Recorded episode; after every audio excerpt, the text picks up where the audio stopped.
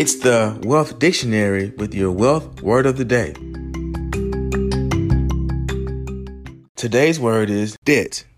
Debt is a noun. D E B T. Debt. Debt is defined as owing money, owed money that is past due, or the feeling as if you owe someone something.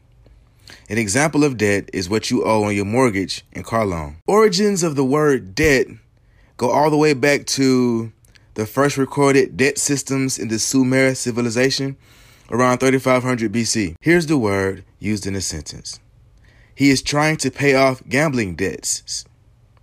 I am deep in debt. I'm thousands of dollars in debt. She went into debt to pay for college. If you enjoyed today's podcast, please subscribe, like, and share. With your wealth word of the day, I am Matthias Trulin.